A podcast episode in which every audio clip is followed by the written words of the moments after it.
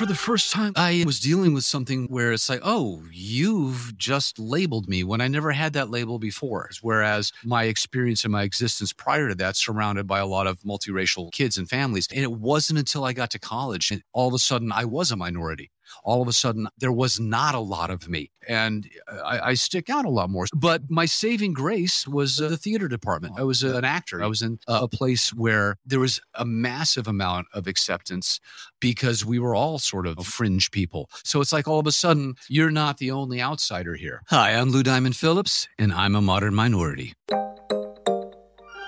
Welcome to Modern Minorities. This is a show about work and life, told through the lens of what makes each of us different. I'm Sharon Lee Tony, a Chinese American girl born and raised in New York City.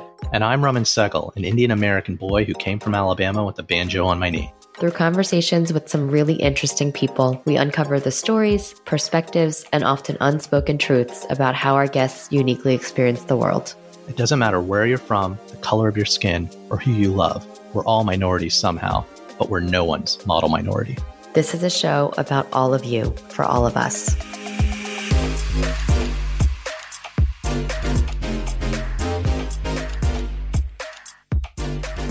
I'm so thrilled to share that today we welcome Lou Diamond Phillips. Lou Diamond Phillips is best known, at least to me anyway, from his breakthrough role as Ritchie Valens in La Bamba, which was filmed in the 80s. You might also recognize him from Stand and Deliver, where he was nominated for a Golden Globe Award. He's also played the king in The King and I, as well as a number of other notable films. Lou's with us today because he's recently been in a brand new film called Easter Sunday, which is a hilarious movie about a Filipino American family starring Jo Koy, Tia Carrere, and many of our other favorites. Lou plays himself in this film, and he tells us that it's the very first time he's ever played a Filipino American on screen. So, how appropriate that the very first time he represents his own culture is also in a role where he represents himself. I loved talking to him. He's been someone who I've watched on screen since I was a young girl. And I just remember even back then, knowing that it was a really, really big deal to see somebody on screen that looked so much like me. I'm not Filipino, but he was one of the very few Asian American actors that made it to the big screen so early on. And I'm saying early on, which really was in the 80s. So maybe it wasn't super early, but at least in my own time so far. And he's always been a really notable character for that reason. You will be very thrilled, I think, with this conversation. Lou is thoughtful. He is open. We talked a lot about his childhood and where he grew up and what his experiences were. Lou's also dabbled in a couple of other projects off screen since you may have last seen him in some feature films. So recently, he wrote a book called Tinderbox, which he talks about as well. Turns out that one of his dreams growing up was to be a writer. And so he made that come true finally just a couple years ago. So we're going to put some of that stuff in the show notes. We'll definitely link you guys to Easter Sunday as well. We hope you see it. It's out in theaters now.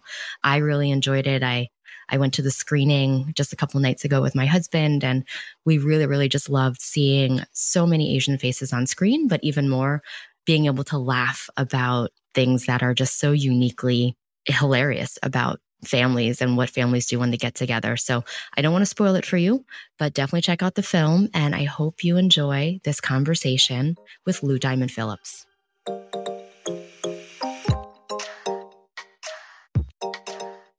Lou, it is such an honor to have you here with us today. Thank you for spending the time with us.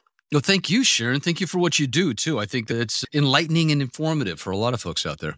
Thank you. That means so much. And it, it means a lot that you be open and willing to to share a little bit of who you are with us today. I know you, many of us know you from La Bamba.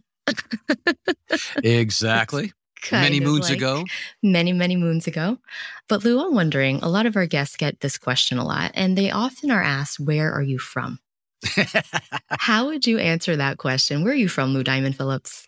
Yeah, well, that's code. Yes, exactly. The where are you from is code for I can't figure you out, so I need some sort of context.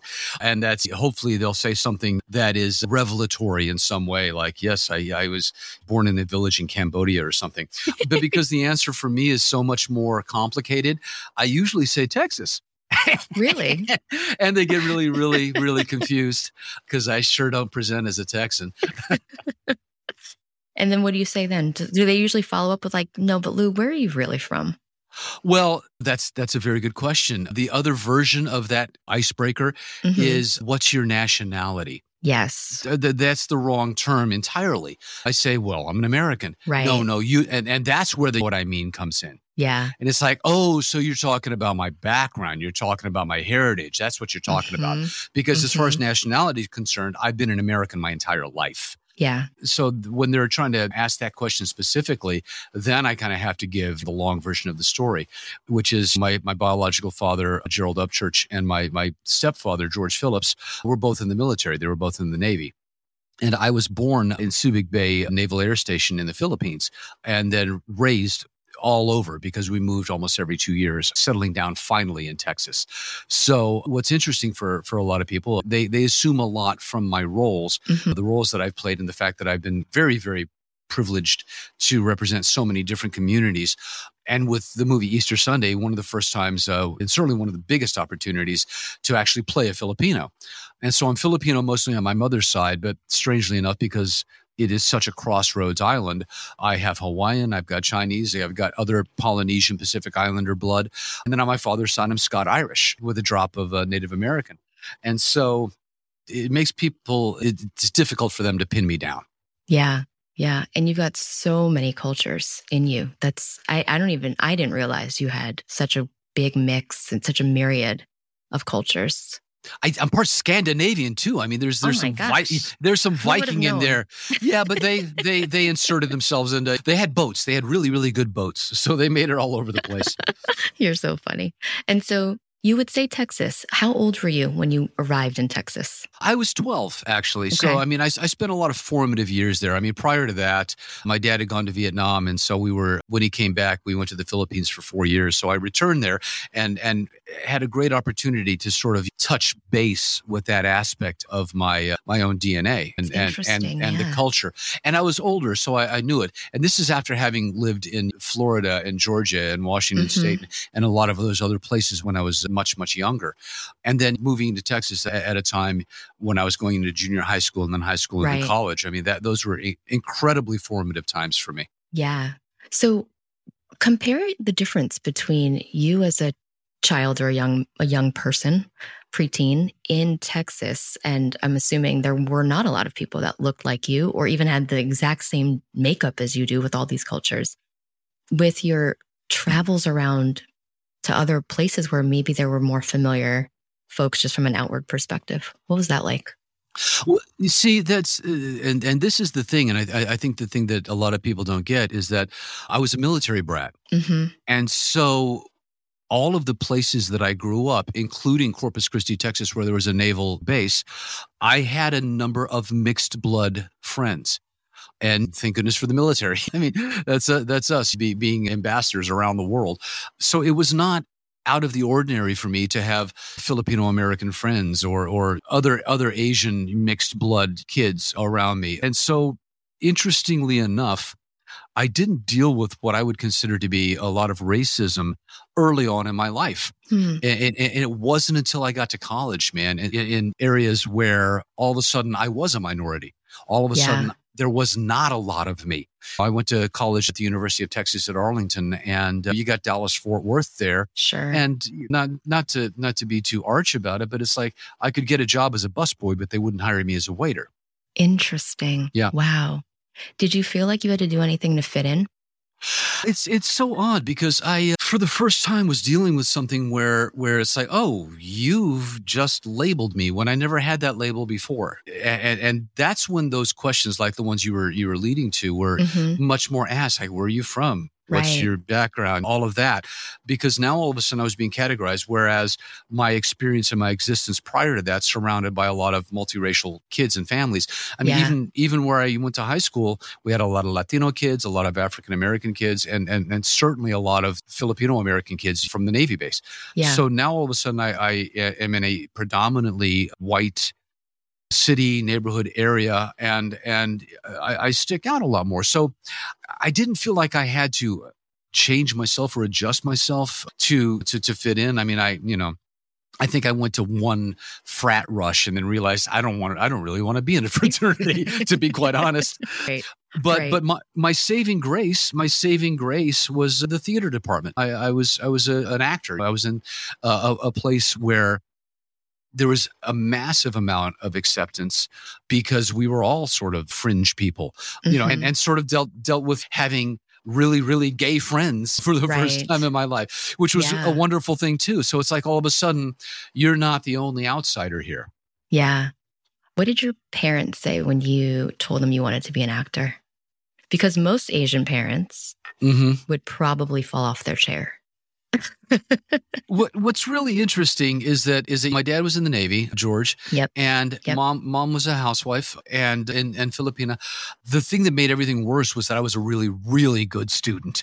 Oh, yeah. I graduated. Yeah, I graduated fourth in my class. I was school president for like Mhm. five years, captain of the football team, j- just really a president of the student council. Yeah. So there was there there were high expectations for me to pursue some sort of academic career. But I wrote in high school. I acted in high school. I won a bunch of awards because in Texas we had this thing called the University Interscholastic League where we would compete in drama tournaments. Oh, wow. And so yeah, so early on I was winning a bunch of awards and and and, and getting that sort of positive reinforcement. So they knew I was good at it. yeah. What they didn't anticipate was that it was possible to make a living Right. because I uh, I'm, I'm a I'm a middle class kid from a middle class family. sure. But when I got the the advantage to getting to Dallas Fort Worth and going to school in that area was professional theater. I did a lot of stuff at Stage West in Fort Worth, but also it was a a big hub for for film and television. The Dallas series was there. There were a Hmm. ton of TV. Yeah, there were a ton of TV Yeah. movies being made there, and they were the number one industrial and commercial producer in the country.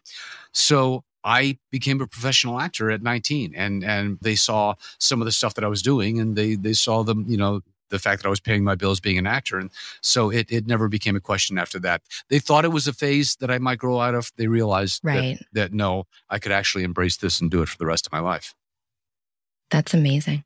Did you always know you wanted to be an actor or did you want to be something else when you were super young, like a veterinarian or other things? What what's funny is that is that uh, the first time my dad asked me that, I think I was like 12 or 13, Mhm. and I, I I didn't hesitate. I said I want to be a writer.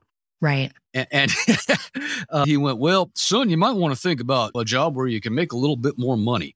and I came back a year later and said, Yeah, I want to be an actor. And he said, That's not exactly what I had in mind. Right. Exactly. So it actually was- the it was- opposite. yeah, it was it was a slow process for and I mean the beauty of it is is that what just a year and a half ago I published my first novel finally. So I, I never let go of that dream either. Oh, that's amazing. We're going to, sh- we'll, we'll include that as a link in the show notes. That's Please do. Great. Yeah. Congratulations. Thank you. It's it's called The Tinderbox Soldier of Indira. I wrote it with my wife Yvonne. She does 30 illustrations in it. The original idea came from her to sort of uh, do a, a, a different take on Hans Christian Andersen's The Tinderbox, and so I turned it into a sci fantasy opus, That's very cool. Star Warsy. Yeah. Yeah, it's fun. That's great. Our co host Raman has a different podcast called Quarantine Comics. And this sounds like the kind of thing that they would want to read on that podcast. Oh, they would dig that because it, it Yeah. started out. Her her original idea was to do it as a graphic novel, and then I said I looked at the the panels that she had done. I said, "Well, this is a movie," and then I wrote the screenplay. And when I finished the screenplay, I thought nobody's going to give me the money to direct this.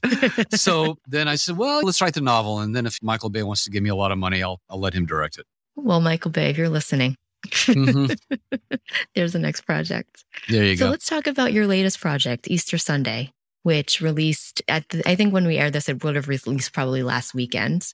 Great. How did you get involved? Like, what are your thoughts on it? And tell us a little bit about it. Well, they approached me to play this character named Lou Diamond Phillips. Uh, I know him.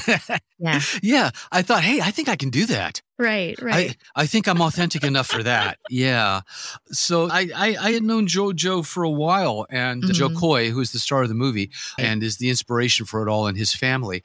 And he really wanted to, to do this this beautiful love letter to the Filipino community. And and just sort of thrilled that that he included me as as the OG.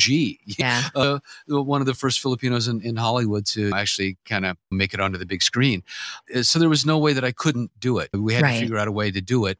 And mind the other thing is I, I, so rarely get to do comedy. I'm actually Emmy nominated for comedy, and but that's not the first thing that people think of when they when they think of me. And the fact that it's a Filipino movie and I'm Filipino, right. so right. this was this was an opportunity to really really embrace the roots and uh, and put it out there. And we and we kind of make fun of it. I mean, one of the characters, Eugene Cordero, is like, "Hey, I, I thought you were Mexican," which is most people really, and and I take that as a compliment, obviously, because I'm I've been Latino adjacent my entire career, right, and I've been proud yeah. to represent the Latino community, the Native American community, all of that, and to try to do it with some dignity and respect. So uh, to be able to to bring that to to actually playing a Filipino is uh, obviously a, a a real opportunity and one that I'm quite grateful for. Yeah, it's pretty unique, right? Like it is, and I've seen it. So it really is a love letter, and I think it's it kind of hints at or either overtly points out or just hints at cultural things, right? Like Filipino uh-huh. family stuff. And I'm yeah. not Filipino myself, but I've got a bunch of Filipino friends. And by watching it, I was able to recognize and pick up on a lot of like what Tita's doing and Tito's doing, and just like the way the mom talks to the son. How much of that resembles things that you grew up around or, or, or things that are true in your own life? It could have been. It could have been my story. It's yeah, hilarious. Yeah. I mean, literally, my mother is in a feud right now with one of her sisters, and I mean, about, as we speak, yeah, about food or right, exactly their, their dish. I don't e- I don't even know what started it, but this is like the fourth or fifth time they've they're never going to speak to each other again. And it's uh, she's not quite as overbearing as Jo Koy's mom in the movie, played by Lydia Gaston, by the way, who was one of my royal wives when I did The King and I on Broadway back in '96 and '97. Right. So it's a small world. And Tia Carrere and I have been friends forever. Yeah. So so much of it rings true. I mean, it is so specific to the Filipino culture, but you, being Asian yourself, I, I, I, think you can see the family dynamic and yes. the the desire to to do something good, even even if it's not what your you know family or your culture wanted for you. I mean, there, there there's so much that applies across the board that that I, I I think that even if you're not Filipino American, you're going to get a lot out of it. Yeah, I think one thing that I really love. I'm not going to spoil the ending or anything, but I just love how when a family gets together, there's always the one, usually it's like a, one of the grandkids or one of the nephews, one of the nieces that have made it, right? Like there's always the one that has like broken through and is doing something different. And yeah. just the way they set that up here, where Joe is the center of all that, it's just, it is just hilarious. So I really, I, I had a lot of fun watching it. And I think our listeners are going to have a lot of fun too. And it's funny. It's funny. It's, it's a comedy hilarious. that's funny. Thank goodness. Yeah, it is really, really funny. I have a couple of quick speed round questions. I know you're short sure. on time, so you have a couple minutes to do speed round with us. Absolutely, Sharon, hit me. Perfect. What is one thing about you that no one expects? Wow, that I'm tall. Yeah, I'm, I'm, six foot tall. I'm taller than all the other young guns. They would put me in the back and on the shortest horse. So I've heard that a lot. That I'm the father of four daughters. Wow. Yeah, and that I cook. Mm-hmm. I'm actually a very, very good cook. What's your What's your best dish? I see. That's just it. Like my career, I, I have not focused on one thing. I mean, I make I make dishes sort sort of from every cuisine, and I don't have a favorite food as as a as a person. So I don't have a favorite food to cook. Okay. Well, I have a I have a question coming about one of your favorite dishes that you like of someone else, but I'll I'll get to that in a second. Second question: What is a book or a movie with characters that you relate to? That you weren't in yourself. yeah, yeah, no, it's a, that's that's that's a good caveat. Wow, that's a very good question. Yeah, it, it's a wonderful life. Oh, it's, uh, uh yeah. that's yeah, that's the first one that comes Classic. to mind. Only, yeah, because I, I think hopefully we all try to do the best thing we can in life, and life throws you curveballs, and sometimes it's just so hard to keep going. And there's so many people that depend on you, and and uh, there, there's so much that's so true in that. And uh, every every Christmas it reduces me to tears. And I always raise a glass to to all of the George Baileys out there, yeah. trying to take care of their families and do do what they can, and, and still find a little something for themselves. And then to understand all the little things that you've done that that have impacted other people's lives. Right. And, and spreading kindness, spreading love, spreading compassion. Love that. Okay, here's the here's the food one. What is your favorite mom dish? What's a dish that mom would make?